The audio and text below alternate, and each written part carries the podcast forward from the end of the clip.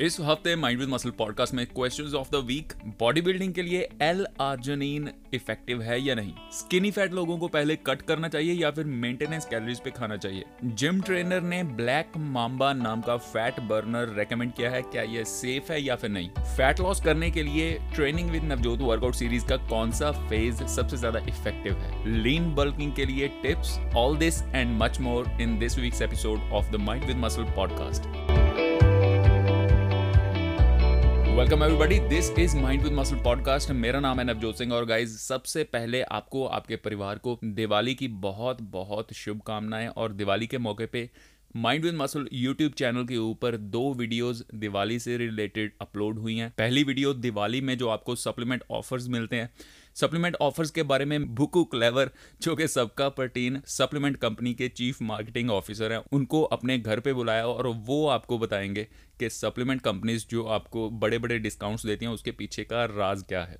Second video, Diwali की जो मिठाई है, वो आपके हेल्थ एंड फिटनेस गोल्स के लिए किस तरह से बेनिफिशियल साबित हो सकती है, उसके बारे में बात की है। दोनों ही वीडियोस बहुत ज़्यादा इंपॉर्टेंट है। अगर आपने अभी तक नहीं देखी हैं तो लिंक्स मैं शो नोट्स में डाल दूँगा। ज़रूर एक बार देखिएगा। शुरू करते हैं आज के सवालों का सिलसिला।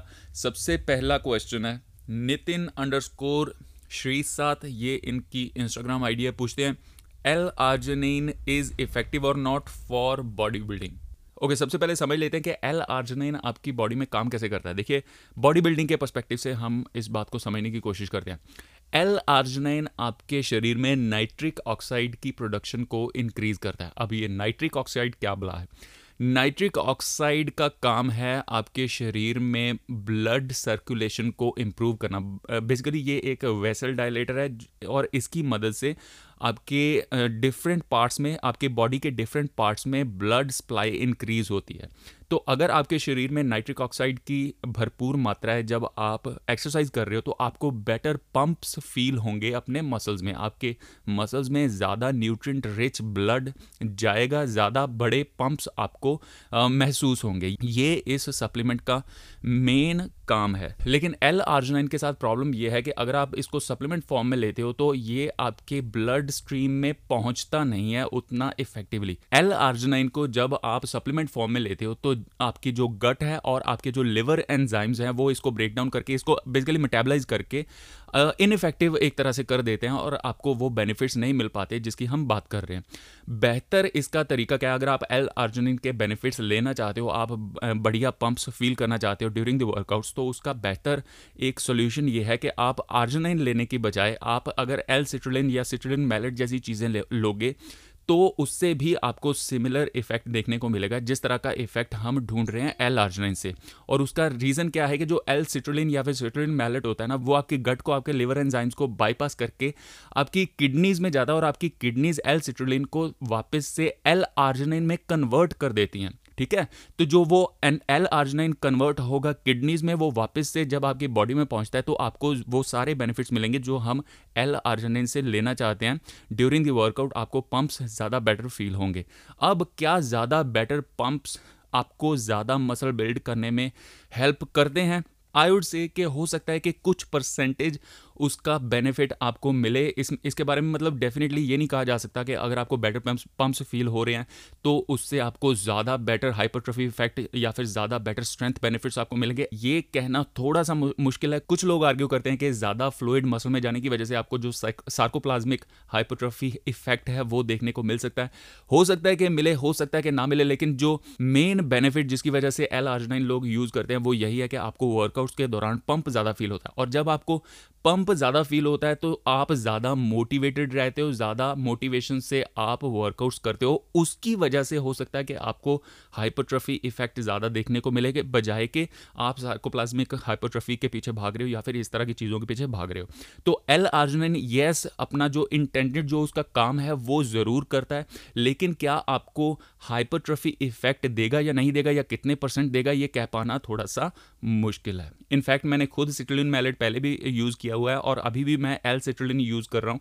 अभी मेरी एक वीडियो आने भी वाली है जिसमें मैं अपने सारे जो सप्लीमेंट्स हैं क्या क्या चीज़ें मैं यूज़ कर रहा हूँ, उसके बारे में मैं डिटेल में बताऊँगा। होपफुली इसी ही वीक में आ जाएगी वो वीडियो और उसमें भी मैं आपको बताऊँगा कि जो एल सिट्रलिन है, उसके लेने का जो मेरा मकसद है, वो हाइपरट्रफी इफ़ेक्ट हासिल करना नहीं है। मैं सिर्फ़ और सिर्फ़ क्योंकि अभी मैं, देखिए सर्दियों के दिन है सुबह सुबह जिम जाने को एक तो दिल नहीं करता, वहाँ पे पंप्स नहीं आते तो वहाँ पे वर्कआउट्स के लिए मोटिवेशन नहीं मिलती। तो अगर कोई सप्लीमेंट मुझे बेटर पंप्स दिलाता है मुझे ज़्यादा मोटिवेट करता है वर्कआउट करने के लिए तो उस चीज़ के लिए, उस इफ़ेक्ट के लिए मैं इस तरह के सप्लीमेंट्स कभी कभार यूज़ ज़रूर करता हूँ। तो इस तरह के इफ़ेक्ट्स के लिए अगर आप एल आर्जनिन यूज़ करना चाहते हो तो आई वुड सजेस्ट कि एल आर्जनिन की जगह पे अगर आप एल सिट्रलिन यूज़ करोगे या सिट्रलिन मैलेट यूज़ करोगे तो वो ज़्यादा इफ़ेक्टिव है। अगला क्वेश्चन है Saurav fifty four underscore C ये इनकी इंस्टाग्राम आईडी है। पूछते हैं, सर स्किनी फैट लोगों को पहले कट करना चाहिए, अपना फैट या मेंटेनेंस कैलोरीज पे खाना चाहिए? ये बहुत बड़ी दुविधा है। सौरभ भाई के, मुझे पहले कट करना चाहिए या मेंटेनेंस पे खाना चाहिए या फिर बल्किंग करनी चाहिए? देखिए, बहुत इसका सिंपल आंसर है। बहुत ही ज़्यादा कॉम्प्लिकेटेड बना दिया गया है इस सवाल का जवाब, जबकि इस सवाल का जवाब बहुत ज़्यादा कॉम्प्लिकेटेड होना नहीं चाहिए। चाहे आप फैट हो, चाहे आप ओबीस हो, चाहे आप स्किनी फैट हो आपका पहला मकसद मेरे ख्याल में होना चाहिए कि ज़्यादा से ज़्यादा आप मसल बिल्ड कर सको और मसल बिल्ड करने के लिए आपको जिस तरह खाने की ज़रूरत है, आप उस तरह से खाओगे तो आपको ज़्यादा बेनिफिट होगा। अब जिस तरह से खाने से मेरा क्या मतलब है? देखिए, अगर आप एब्सोल्यूट बिगिनर हो तो हो सकता है कि कुछ टाइम के लिए आपको मेंटेनेंस पे, खाने पे भी मसल बिल्डिंग इफ़ेक्ट देखने को मिले। लेकिन वो इफ़ेक्ट हमेशा के लिए नहीं मिलता रह सकता। आपको इवेंचुअली आपकी जो कैलरीज हैं, उसको इंक्रीज करना ही पड़ेगा। और ये काम बहुत धीरे धीरे किया जाता है। चाहे आप फैट हो, चाहे स्किनी फैट हो, चाहे कुछ भी हो, ये काम कैलोरीज को बढ़ाने का काम बहुत धीरे धीरे किया जाता है। अब जिन लोगों ने फैट अपना कम करना है, उनको ये बात बोलो कि आपको अपनी कैलोरीज को बढ़ाना पड़ेगा और उसकी वजह से हो सकता है कि आपका दो चार किलो वेट इंक्रीज़ हो जाए तो ये बात तो उनके लिए किसी बुरे सपने से कम नहीं है। लेकिन हकीकत यही है कि अगर आपने मसल बिल्ड करना है तो इवेंचुअली आपको आपकी जो कैलोरीज हैं, उसको बढ़ाना ही पड़ेगा। बहुत सारे लोग ये भी आपको सजेस्ट करते हैं कि जब आप अपना वर्कआउट्स स्टार्ट करते हो तो आपको स्टार्टिंग कटिंग से करनी चाहिए। आपको पहले फैट को कम करना चाहिए एंड देन जब आप अपने लोअर बॉडी जितना आप लेके जाना चाहते हो लो अपनी बॉडी फैट परसेंटेज को, उससे खुश हो, तब आपको मसल बिल्ड करने की तरफ़ ध्यान देना चाहिए। मेरे ख्याल से ये स्ट्रेटजी उतनी ज़्यादा इफ़ेक्टिव नहीं है और उसका रीज़न है। उसके बेसिकली दो रीज़न है। पहला रीज़न तो ये है कि जब आपने मान लो कि कैलोरीज को कम करते हुए और साथ में वर्कआउट करते हुए अपना डिज़ायर्ड बॉडी फैट परसेंटेज पे आ भी गए, जब आप दोबारा से मसल बिल्डिंग की तरफ़ ध्यान देने की कोशिश करोगे तो आपको आपकी कैलोरीज तो बढ़ानी ही पड़ेंगी। और ये नेक्स्ट टू इम्पॉसिबल है कि आप बिना फैट गेन किए दोबारा से मसल गेन कर पाओ। आप थोड़ा बहुत फैट ज़रूर गेन करोगे अगेन तो कोई ऐसा बंदा जो कि पहले से ही अपनी फैट गेन की वजह से बहुत ज़्यादा परेशान था, उसके दिमाग, उसको साइकोलॉजिकली ये बहुत बड़ा झटका लग सकता है कि जिस फैट को मैंने बहुत ही मुश्किल से रिड्यूस किया था, मैं नीचे लेके आया था अपने वेट को, वो दोबारा से वापस आ रहा है। तो इस मेंटल हर्डल को पहले ही आप क्रॉस करके, पहले आप अच्छा मसल बिल्ड करके देन आप कट करोगे तो वो स्ट्रैटेजी मुझे लगता है कि थोड़ी सी ज़्यादा बेटर है। दूसरी चीज़, ये भी आपको इससे बेनिफिट होगा, इस स्ट्रैटेजी से कि जब आपके शरीर के ऊपर मसल मास होता है ना तो आपको फैट रिड्यूस करना कहीं ज़्यादा आसान होता है और उसका रीज़न है कि आपका मेटाबॉलिज्म बहुत एक हेल्दी कंडीशन में होता है। मेटाबॉलिज्म के हेल्दी कंडीशन में होने के, होने का मेरा मतलब क्या है कि आप कैलोरीज वाइज एक हेल्दी प्लेस पे होते हो। अगर आप सपोज़ करो कि तीन हज़ार पैंतीस सौ कैलोरीज खा रहे हो अपने वज़न को मेंटेन करने के लिए और और उसमें से आप कटिंग करोगे तो हो सकता है कि आप धीरे धीरे कट करते करते दो हज़ार बाईस सौ, पच्चीस सौ कैलोरीज पे आके आप एक कंफर्टेबल प्लेस पे लैंड कर सकते हो।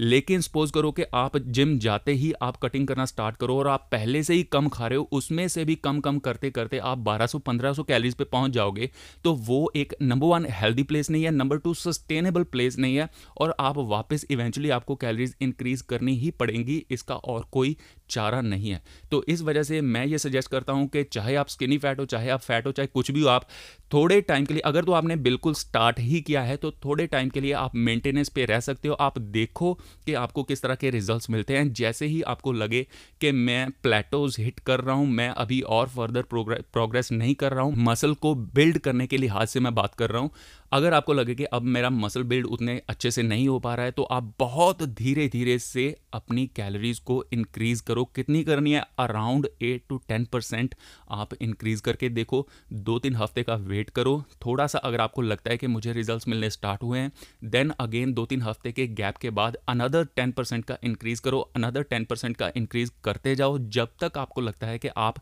ऐसे प्लेस पे नहीं हो जहाँ आप अपने मसल मास से खुश हो और कैलोरीज वाइज आप एक हेल्दी प्लेस पे नहीं हो। Next question Sanchit dot जोजिया I am sorry Sanchit ji, मुझे लगता है कि मैंने आपका नाम सही से प्रोनाउंस नहीं किया, लेकिन इनका क्वेश्चन है, कब कौन सी एक्सरसाइज जिम में करनी चाहिए, कितनी रेपरेंज होनी चाहिए, कब बढ़ेगी रेपरेंज कब घटेगी, कैसे समझे? संचित जी बेसिकली आप मुझसे एक वर्कआउट प्लान मांग रहे हो, जिसमें ये सारी चीज़ें पहले से आपको बताई गई हों। और अगर आपने अभी तक Mind with Muscle YouTube channel नहीं देखा या नहीं सब्सक्राइब किया तो आई वुड सजेस्ट कि आप सब्सक्राइब करो। उसमें दो वर्कआउट प्लान्स मैंने ऑलरेडी बनाए हुए हैं, आपको दिए हुए हैं। एक है बिगिनर्स के लिए, एक है इंटरमीडिएट टू एडवांस लोगों के लिए। तो आप अपने लेवल के हिसाब से अगर आपने स्टार्ट ही किया है जिम तो आप बिगनर्स वाला वर्कआउट प्लान फॉलो कर सकते हो। और अगर आपको थोड़ा टाइम हो गया है, एक डेढ़ साल के करीब करीब हो चुके हैं तो आप इंटरमीडिएट से एडवांस वाला वर्कआउट प्लान जो है, वो फॉलो कर सकते हो। आई विल मेक श्योर कि मैं उन दोनों वर्कआउट प्लान्स के लिंक्स मैं शो नोट्स में डाल दूँगा। आप अपनी ज़रूरत के मुताबिक उसको फॉलो कर सकते हो। Next question Babai underscore forty seven इनका भी नाम मुझे नहीं लगता कि मुझे सही से लेना है, लेकिन इनका क्वेश्चन है जिम ट्रेनर ने रेकमेंड किया इनको black mamba for fat burner is it safe fat burner safe है या नहीं है सर ये डिपेंड करता है कि किस तरह का फैट बर्नर अभी मैंने ब्लैक माम्बा के ऊपर थोड़ा सा देखा मैंने कि क्या क्या चीज़ें हैं इसमें। देखिए फैट बर्नर ब्लैक माम्बा है या कोई भी है, उसमें एक चीज़ काफ़ी ज़्यादा सिमिलर होती है सभी फैट बर्नर्स में और वो होती है हाई अमाउंट ऑफ़ कैफिन जिस फैट बर्नर की आप बात कर रहे हो, उसमें अराउंड 200 मिलीग्राम्स ऑफ़ कैफिन है पर सर्विंग इसके अलावा और भी इन्होंने कॉमन इंग्रेडिएंट्स जो कि फैट बर्नर्स में यूज़ होते हैं, योहिम भी हो गया, कुछ सीड एक्सट्रैक्ट्स वगैरह हो गए, और इनके साथ साथ कुछ प्रॉपराइटरी इनकी ब्लेंड हैं जो कि ये यूज़ करते हैं, जो कि पूरी तरह से डिस्क्लोज इन्होंने नहीं किया कि इसमें क्या क्या क्या चीज़ें उन्होंने किस किस मात्रा में डाली हैं। तो आपके लिए सेफ़ है या नहीं है, ये कह पाना थोड़ा सा मुश्किल है, जब तक कि पूरा पता नहीं चल जाता कि इस जो भी चीज़ आप खाने जा रहे हो, जो भी चीज़ आप यूज़ करने जा रहे हो, उनमें कौन कौन सी चीज़ें किस किस मात्रा में हैं। लेकिन ये बात मैं ज़रूर आपको बता सकता हूँ कि जो फैट बर्नर्स होते हैं जिस मैंटेलिटी से यूजली लोग लेते हैं कि इससे मेरी फ़ैट बर्न होगी मेरा आ, मेरी कटिंग में मुझे हेल्प होगी यूजली ये चीज़ें उतनी ज़्यादा हेल्पफुल नहीं होती हैं। हेल्पफुल सिर्फ़ और सिर्फ़ एक चीज़ में हो सकती हैं कि क्योंकि इनमें हाई अमाउंट ऑफ़ कैफिन होता है तो ये चीज़ आपको जिम लेके जाने के लिए और जिम में जाके वर्कआउट करने के लिए मोटिवेट कर सकती हैं। इनका सिर्फ़ और सिर्फ़ इतना योगदान हो सकता है आपकी फ़ैट लॉस जर्नी में। इससे ज़्यादा ये, अगर आप ये सोचो कि मैं कोई सप्लीमेंट लूँगा, कोई भी तरह का, मैं सिर्फ़ इस सप्लीमेंट की बात नहीं कर रहा हूँ, कोई भी सप्लीमेंट के, कोई सप्लीमेंट आपकी डायरेक्टली फ़ैट को बर्न कर देगा फ़ैट को कट कर देगा तो ऐसा कोई भी सप्लीमेंट फ़िलहाल अनफॉर्चुनेटली हमारे पास मौजूद नहीं है। नेक्स्ट क्वेश्चन है Amanpreet double one four six इनकी इंस्टाग्राम आईडी है, ये पूछते हैं, पाजी मैं ट्रेनिंग विद नवजोत फॉलो कर रहा हूँ, दो सवाल है इनके। जब भी ये फ़ेज़ थ्री के सेकंड वीक में जाते हैं तो इनकी लोअर बैक में पेन होने लग जाती है। जबकि ये स्ट्रेचिंग भी करते हैं वर्कआउट के पहले, और वेट भी बहुत ज़्यादा नहीं उठाते, फिर ऐसा क्यों होता है?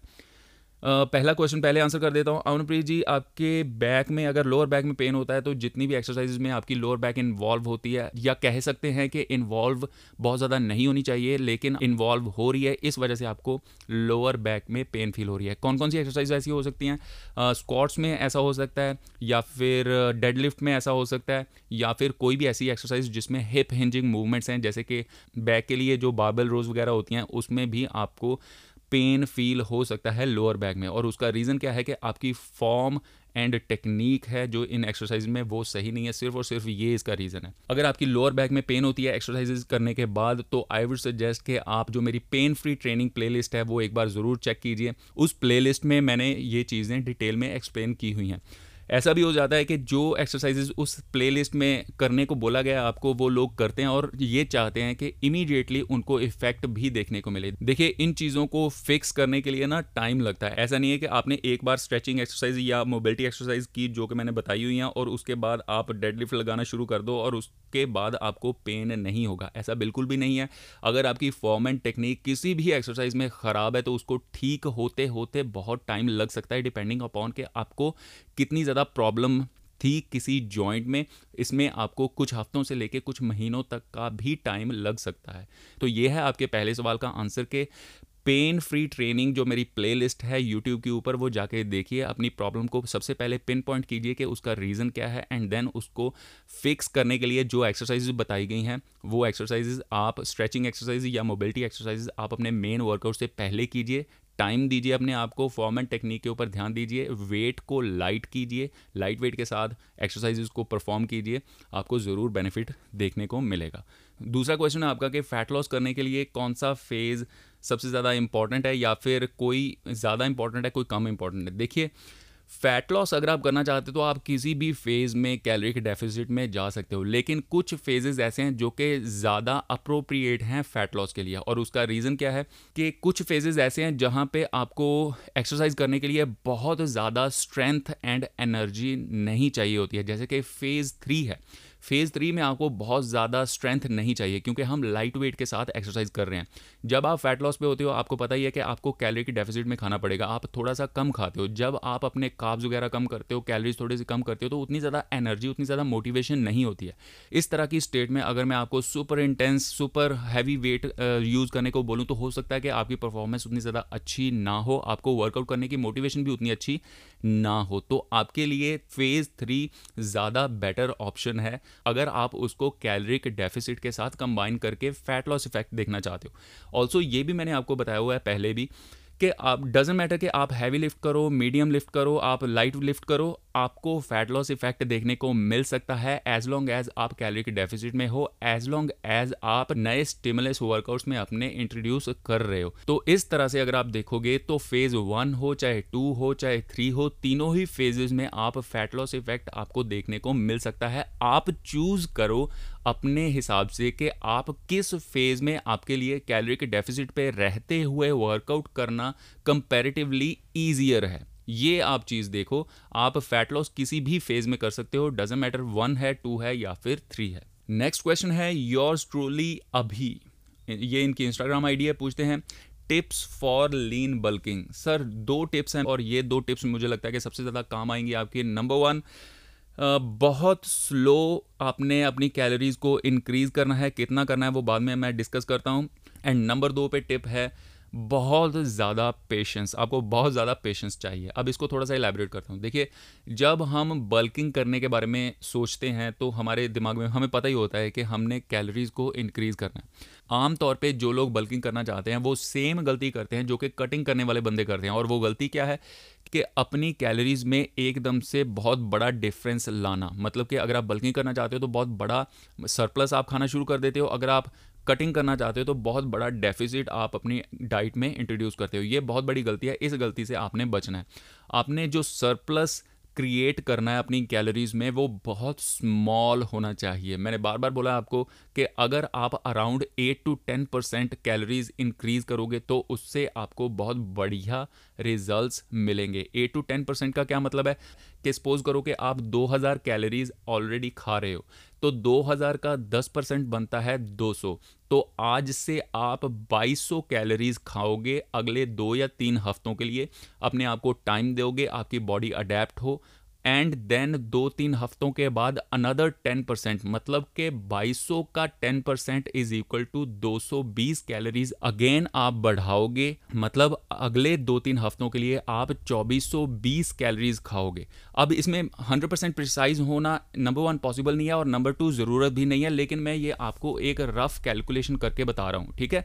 इस तरह से आप बहुत धीरे धीरे दो दो तीन तीन हफ़्ते के इंटरवल के बाद अंदाजन आठ दस परसेंट कैलोरीज इंक्रीज करते हुए अगर आप बल्किंग करोगे तो आपको बहुत ही अच्छे रिजल्ट्स देखने को मिलेंगे। बहुत ज़्यादा फैट आप नहीं गेन करोगे। प्रोवाइडेड के साथ ही साथ इस कैलोरिक सरप्लस के साथ साथ आपकी जो वर्कआउट प्रोग्रामिंग है वो बहुत ही ज़्यादा टॉप क्लास है। अगर आपकी वर्कआउट प्रोग्रामिंग उतनी ज़्यादा अच्छी नहीं है तो भी आपको उतने अच्छे रिज़ल्ट नहीं मिलेंगे। तो वर्कआउट प्रोग्रामिंग आपकी बहुत टॉप क्लास होनी चाहिए और बहुत स्मॉल सरप्लस होना चाहिए। तब आप लीन बल्क कर पाओगे। ऑल्सो चाहे आपका कैलोरिक सरप्लस बहुत कम है, फिर भी आपको थोड़े थोड़े टाइम के बाद मतलब पाँच छः हफ्तों के बाद एक डेढ़ हफ़्ते का ब्रेक भी लेना है आपने बल्किंग से। मतलब ज़्यादा खाने से आपने ब्रेक भी लेना है, आप मेंटेनेंस पे या फिर स्लाइटली बिलो मेंटेनेंस भी खाओगे एक डेढ़ हफ़्ते के लिए तो भी आपको बढ़िया रिज़ल्ट ही मिलेंगे। ये है पहली टिप। एंड दूसरी टिप, इससे भी ज़्यादा इंपॉर्टेंट है कि आप में पेशेंस होनी चाहिए। पेशेंस मैं इसलिए बोल रहा हूँ क्योंकि हम जो नेचुरल बंदे हैं ना, हमारे शरीर में हमें विजिबल डिफरेंस देखने में टाइम लगता है। ऐसा नहीं होगा कि आपने पहले हफ़्ते मान लो कि बल्किंग स्टार्ट की और तीसरे, चौथे हफ़्ते में आप में ड्रास्टिक डिफरेंस देखने को मिला। एंड खास तौर पे तब जब हम अपने आप को हर रोज़ शीशे में देख रहे हैं तो फिर तो हमारे जो थोड़े बहुत डिफरेंसेस आते भी हैं, वो भी हमें दिखाई नहीं देते।